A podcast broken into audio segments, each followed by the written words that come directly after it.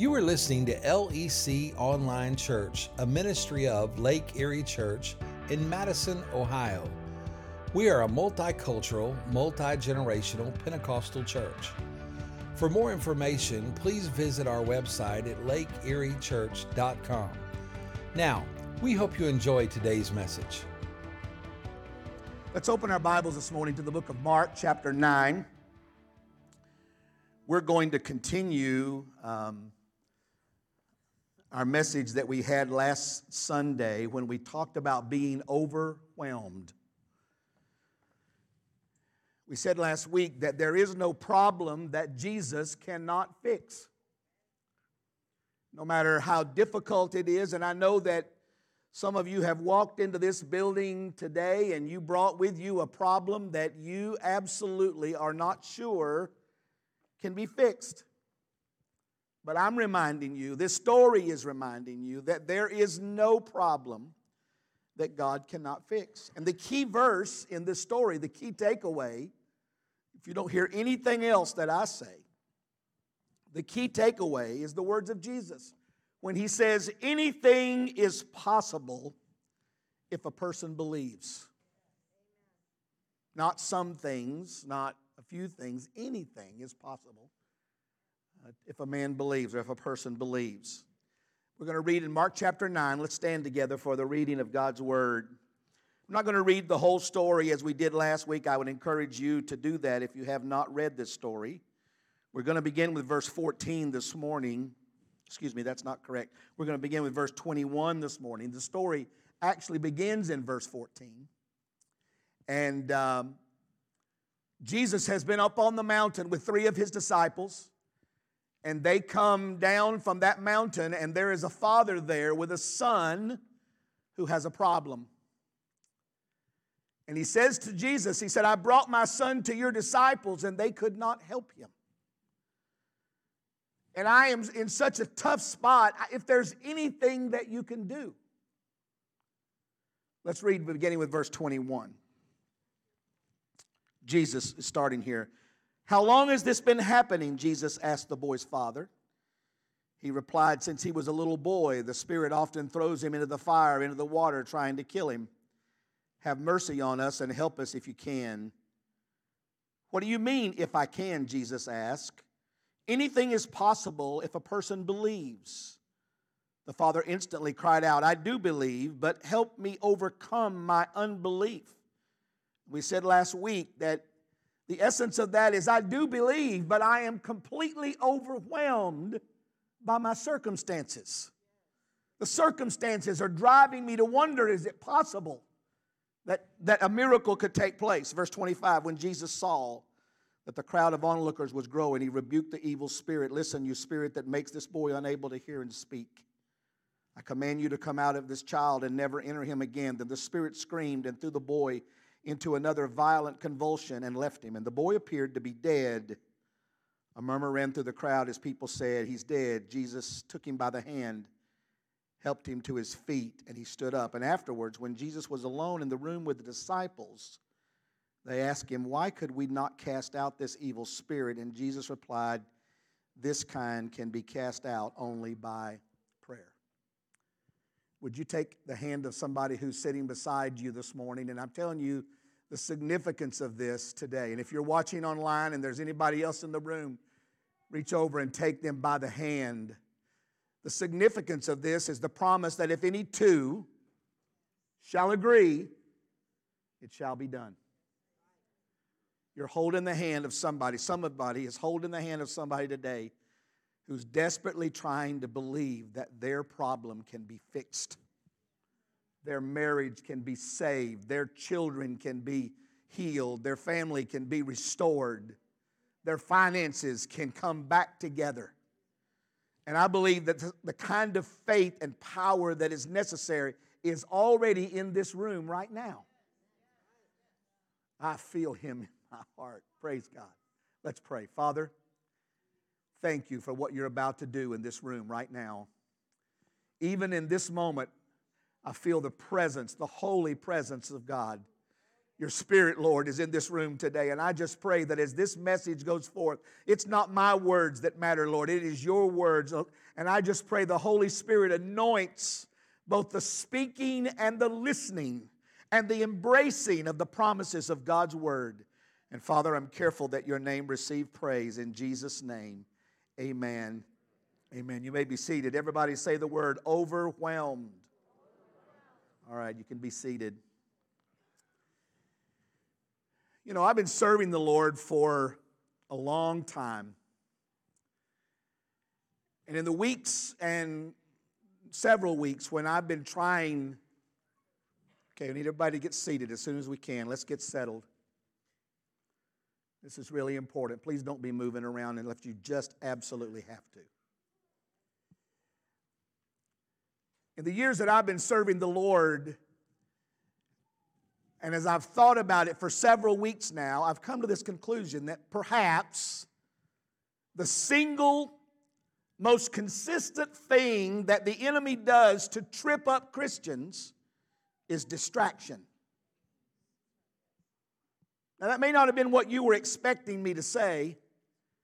And like I say, I've been doing this a long time. But I believe I'm standing on that because I believe the single biggest obstacle to most of you walking in the life and the way that God wants you to live, having the kind of relationship that God wants you to have, is the problem of distraction. The enemy knows this, and he uses this weapon so effectively and so regularly and repeatedly in our life. Now, when I speak about distraction, I'm talking about our inability to stay focused on a God view of the situation. The fact that we get distracted in our, in our life with the things that the enemy tells us, shows us, leads us to believe, and we become distracted by that. In fact, the Lord's been dealing with me about my own life, my own leadership here at Lake Erie Church. And I said to Shelley a few weeks ago, I feel like that God is warning me that we must be careful that we don't get distracted. Because even the best of people can get distracted. And what happens is there's a distortion of the truth. And when we get distracted, we start believing things that aren't true. And it's so easy. Let me give you a couple of examples. Think about the Garden of Eden.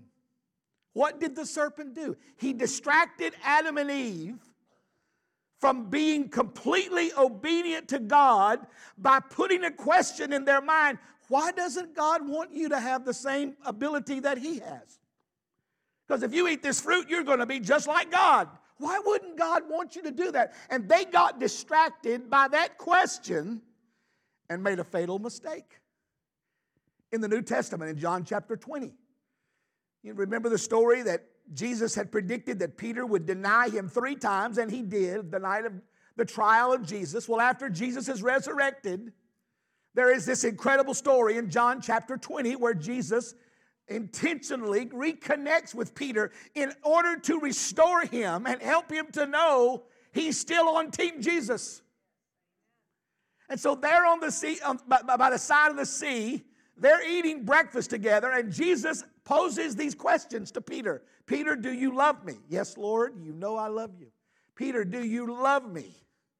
Yes, Lord, you know I love you. Peter, seriously now, do you really love me?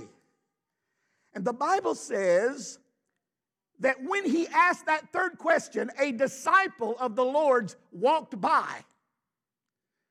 And the Bible said that Peter says to the Lord, what about him?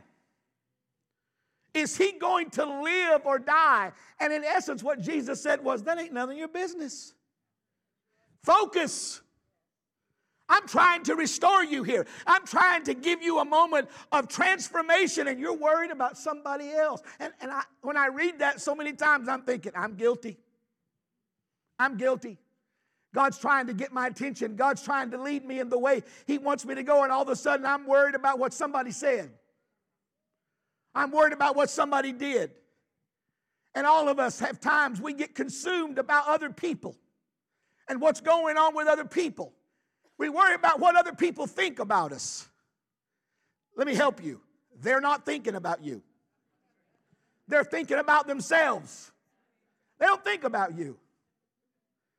But the fact of the matter is, is that we get distracted. And because we get distracted, we miss the mark. Now, the reason I'm starting with this is because I think this is significant when you start talking about dealing with life's problems. Because it is so easy when you're wrestling with a problem, when you are trying to manage a difficulty, that you miss God's view. And you embrace only what you see or what you think is right, and you fail to appreciate that a lot of times you're chasing a distraction that is intended to keep you from listening to what God is trying to say to you, but you can't hear it because you're distracted. So we have to be careful. My, my encouragement to you is to be careful what you look at. Because not everything is exactly as it appears. And you have to be careful what you're looking at. You have to be careful what is influencing your life. Influencing what you believe. Because that's exactly what the enemy wants. That's exactly what the culture is trying to do, is to influence you away from what God's word has said. And if you're not careful, you become distracted. In fact, I would stop right here and tell you that there's two, th- two questions you need to be asking yourself quite frequently. What am I looking at? And what has my attention? And why does it have my attention? Because those things can sometimes cause you to feel overwhelmed with your problems because you're looking at the wrong thing. You're looking at the wrong situation. Jesus said in, in his word, we talked about it last week, he said in John sixteen, he said, in the world, you are going to have problems. So we know that problems are inevitable. We know we're going to have problems in our life. But notice what Jesus said. He said, I'm telling you this, that in me you can have peace about your problems, because I have overcome the world. And because he has overcome the world, we can have peace about any problem, that there is no problem that he cannot fix. This perspective idea, it's really important, because problems are, in fact, exaggerators. Your problems, my problems, they're exaggerators. Let me see if I can explain this, because I've been practicing this, hoping that I can explain this in the right way. But if you take the problem that you sometimes are dealing with, maybe the one you're dealing with today, and on a scale of one to ten, you assign that problem a number. You say that's a, a level four problem. So you don't get the promotion that you wanted at work, and it ticks you off. That's a level four problem. That's just a number I'm assigning. But because you're so angry, the problem gets exaggerated, and you go to your boss and you tell them exactly what you think of them. You know what happened? Your problem just went from level four to level seven.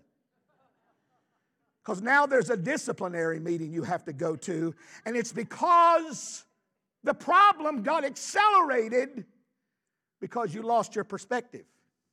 Here's another example. Your girlfriend or boyfriend, break, your girlfriend breaks up with you. And you start, you know, that's a level seven, man. That's a level seven problem. Girlfriend broke up with me. I thought she was the one. And you're so distraught. You start telling your friends, I don't know if I can go on. I don't know if I'll be able to make it. And I'm so messed up and I'm so depressed. So you go out with your friends and you get drunk. You go to a club somewhere and you get drunk and you hook up with a girl you don't even know. She gets pregnant. Your level seven just became level fourteen. Because the problem is an accelerator. It's an exaggerator of the situation. Here's another one. You're so busy. Your problem is you don't have any time for yourself. You got so much stuff going on in your life, and you just feel like you're just overwhelmed with so much stuff, with the kids, with the marriage, with your job, with your career, with the finances, just so much. You've been working overtime and, and you're just tired. You're exhausted. So that's a level five problem. And you start trying to figure out how you're going to solve it, how you're going to make it better. I know what I'm going to do. I'm going to cut back on some stuff. I'm just going to, I'm going to cut some things out of my life. And you say, well, I, I don't think I'm going to go to church on Sunday. I think I'll just stay home and I'll catch it later. I'm going to sleep on Sundays, or I'm going to do something else instead of going to church. You cut out your time with the Lord. You, you instead of getting up early like you used to to read your Bible, you sleep in a little bit and you think, well, I'll catch it up later, and you never do. And what happens is you start moving away from the very person who can help you with your problem.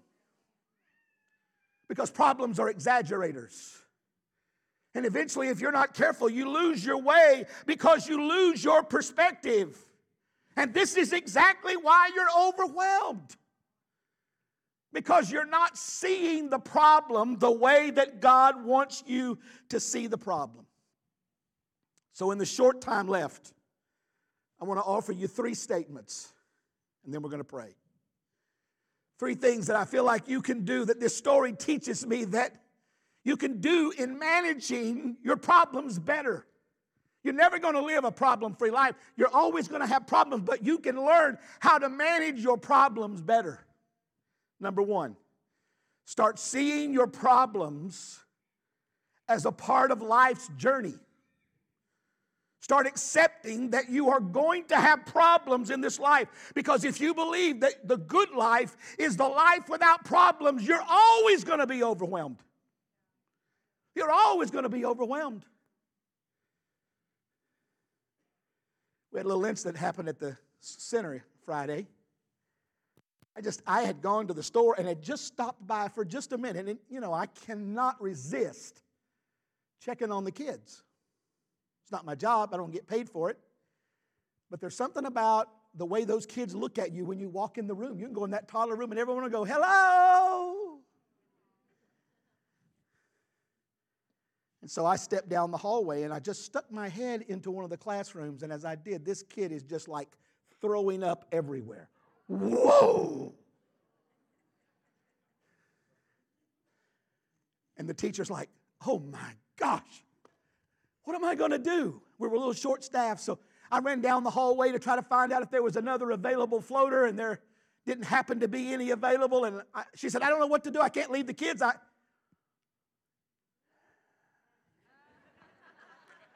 I said, I'm your sub. I got the kids. You get the puke.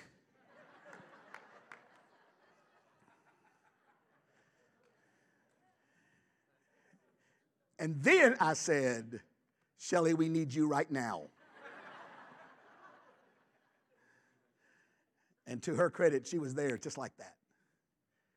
And we got it taken care of. But see, you can get completely overwhelmed with your problems. And things happen in life. Kids throw up. I don't care how much Holy Ghost you got in your house. Kids get sick. And problems come. And you're going to find yourself always being disappointed if you don't accept that problems are a part of the journey of life.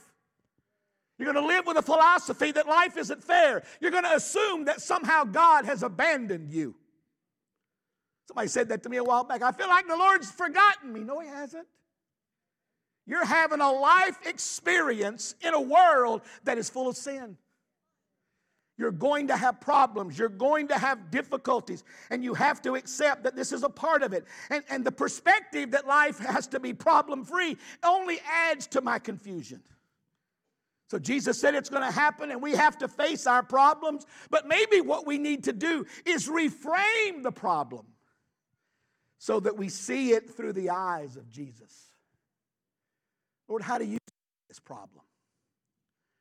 How do you see this situation? I, I practiced this this week.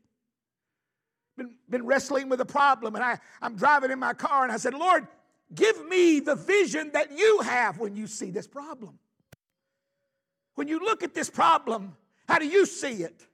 Because if I can see it the way the Lord sees it, I'm not going to be overwhelmed. Because He has all power, and He's not bothered. He's not worried. that we're not going to get through this, because he gave me the power to overcome. He said that. Giving you this power so that you could overcome. And I start seeing my problems through a God perspective. It doesn't mean that the problem always goes away. But what it does mean is that I'm not alone. I'm not alone, that God is with me in the midst of my problem, and there is always a way out. Here's the second statement. Start seeing your problems as partially incomprehensible. Now, I don't know how many of you have been doing the modern math recently with your children, but I'm just telling you, math is not what you remember from when you were in school. When I was in school, seven plus three was what? ten. seven plus three is ten. Well, now what your children are being taught is to get to ten. It's three plus three plus three plus one. It's ten. Now, it's the same answer. It's just a different way to get there. Now, I don't know why that's a better way to get there. But that's what they teach your children, that three plus three plus three plus one is now equal to ten. And, and while the outcome is known, how I get to it is a new problem for me. Because when the problems of life hit me, when the relationship goes sour, when the unexpected health issue rises up, when, when somebody that you care about dies, you go crazy trying to figure out why. Why did that happen? Why did that occur? Why did my dad leave? Why did my mom leave? Why was my brother killed in that car wreck? Why did my job get downsized? Why were, I was I the one that was laid off? And you can go crazy trying to figure out the why. What's happening here? Did I do something wrong? Is God mad at me? And what's frustrating is that you can't always see the full picture. And I didn't come here this morning to promise you that you will ever get the full picture. When I was a boy, we used to sing a song in the church. Some of you are old enough to remember. We sang, "We'll understand it better by and by." I'm not so sure anymore, because I don't find that in the Bible. I don't find any place where God says, listen, when you get to heaven, I'll tell you all about it. No. The Bible doesn't say that. There are some things in life that you are never, ever, ever going to know why. And the only explanation I have for that very confusing statement is what the prophet said in, in Isaiah fifty-five. God said through Isaiah, "My thoughts are nothing like your thoughts, says the Lord, and my ways are beyond anything that you can imagine." He said, "As the heavens are above the earth, so are my ways above your ways." There are some things that God knows that I will never know. There are some things that God understands that I will never understand. And I can get frustrated in life if I think that every problem has to be completely understood and completely resolved. Because there are some things in life that are incomprehensible.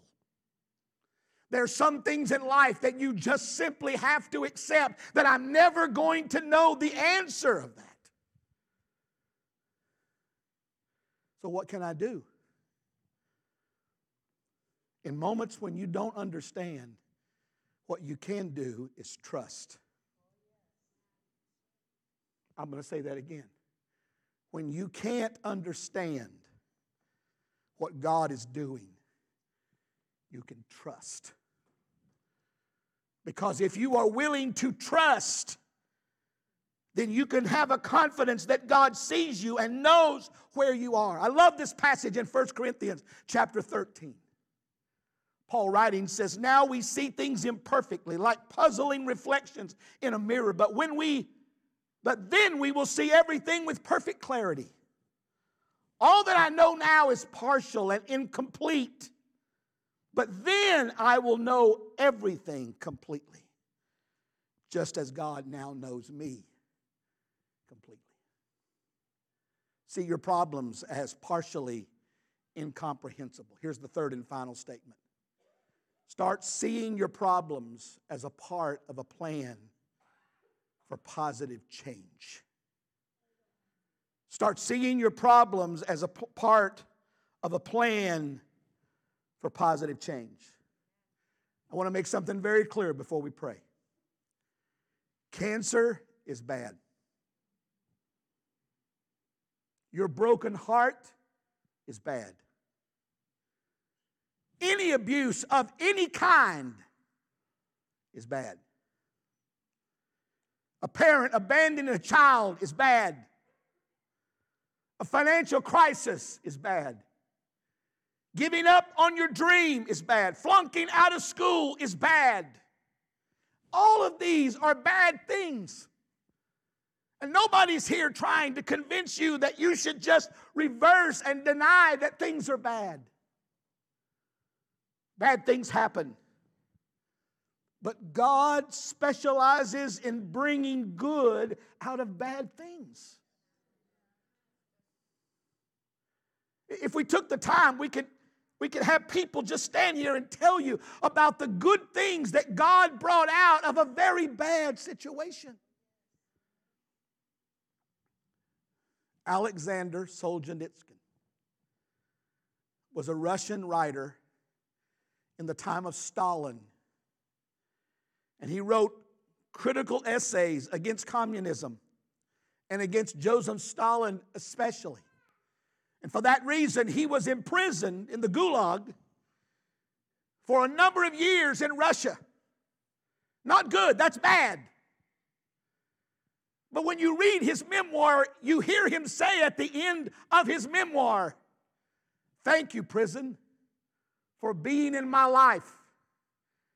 Because if it had not been for prison, I would not have learned about the mercy and the grace of God." Prison's bad, but God has a way. He specializes in it. And I can't explain it except I just believe it. That God sometimes takes the bad things in life and He creates something good out of that. We quote the verse many times, Romans eight twenty-eight. I've, I've shared with you my own personal struggle with that verse. I've struggled for a large part of my Christian experience to figure that out, because that, that verse does not say that everything that happens to you is good.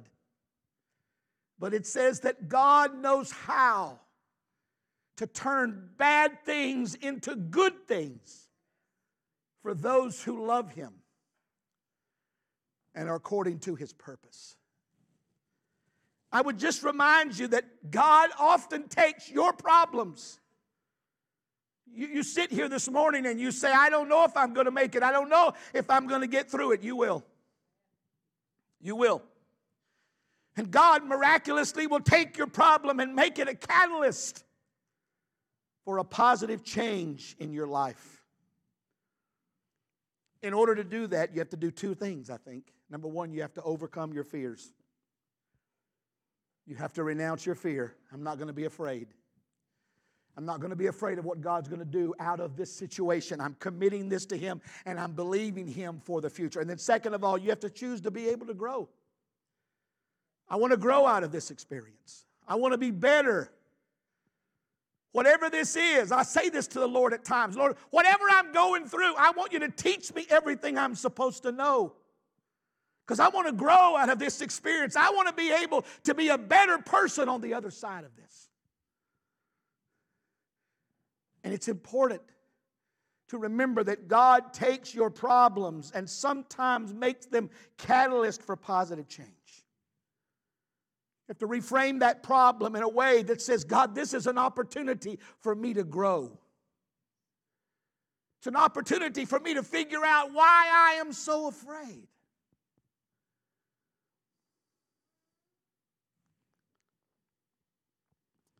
There was a period of time in my life when I was deathly afraid of dying.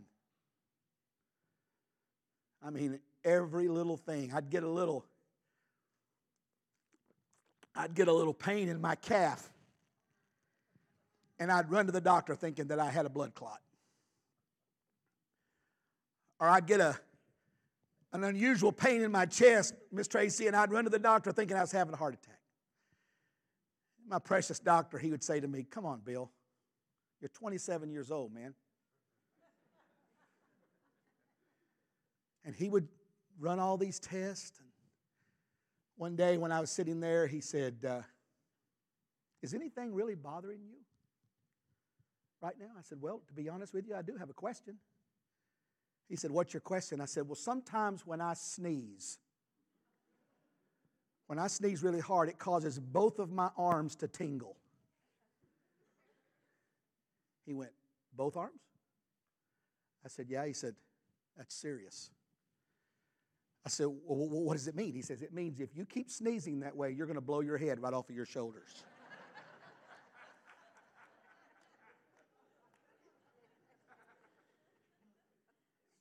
You, you know what that, that couple of years right there in my life taught me? I was able to look deep inside of me and figure out, why am I so afraid to die? Why am I afraid of dying? Everybody's going to die at some point unless you go by way of the rapture. So why am I afraid? The point was that it became an opportunity for me to grow out of the fear that I had that something catastrophic was going to happen to me. You have to be willing to do that. You have to be willing to trust God. James chapter one says, "Brothers and sisters, when trouble of any kind come your way, consider it an opportunity for great joy. For you know that when your faith is tested, your endurance has a chance to grow."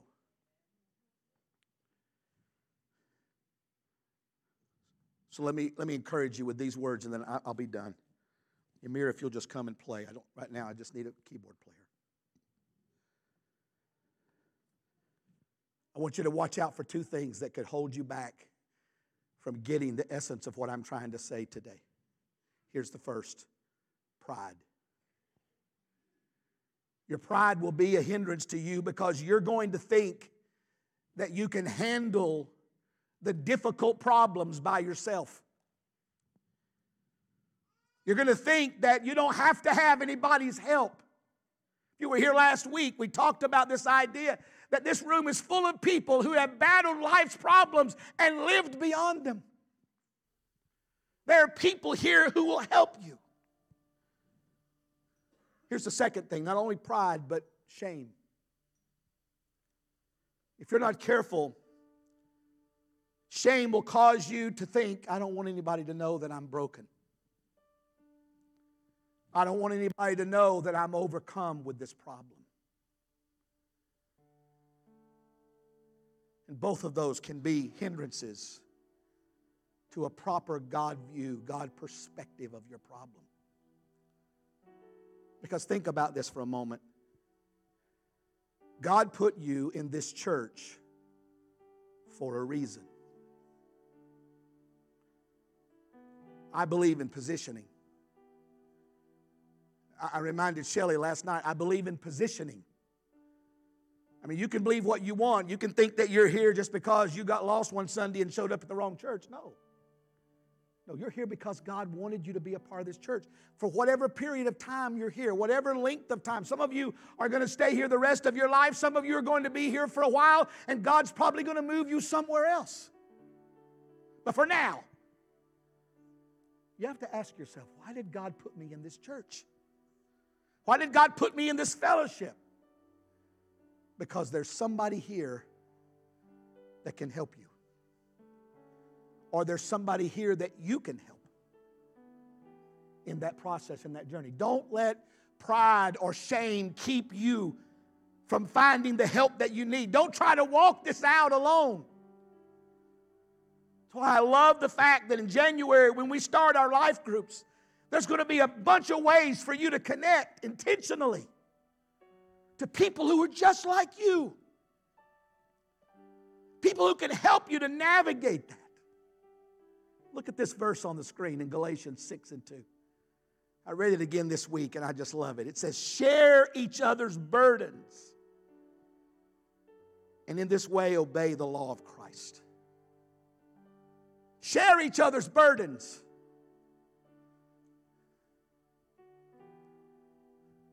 You want to know what that looks like? Charles and Betty Mullins lost their daughter this week. And I have to share that burden. They have to know that they're not alone.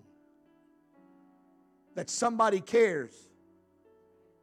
That somebody appreciates the fact that it is so abnormal, so against nature for parents to bury their own children.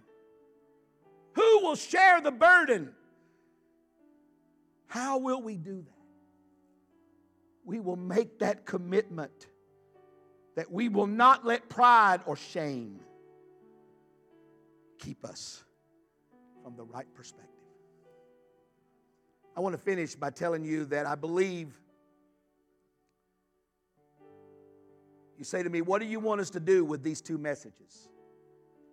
Here's what I want you to do. I want you to ask God, number one, to open up your eyes to see the things that you cannot see without the Lord's help. There's probably something that you need to see, but you can't see it until the Lord helps you to see it. Ask Him, open my eyes. This problem that I've got, this issue that's going on in our family, this thing that's going on in my marriage, this thing that's happening at work, open my eyes so that I can see this in the way that I'm supposed to see it. Number two, accept that God is at work in your life even when it hurts, even when you don't understand.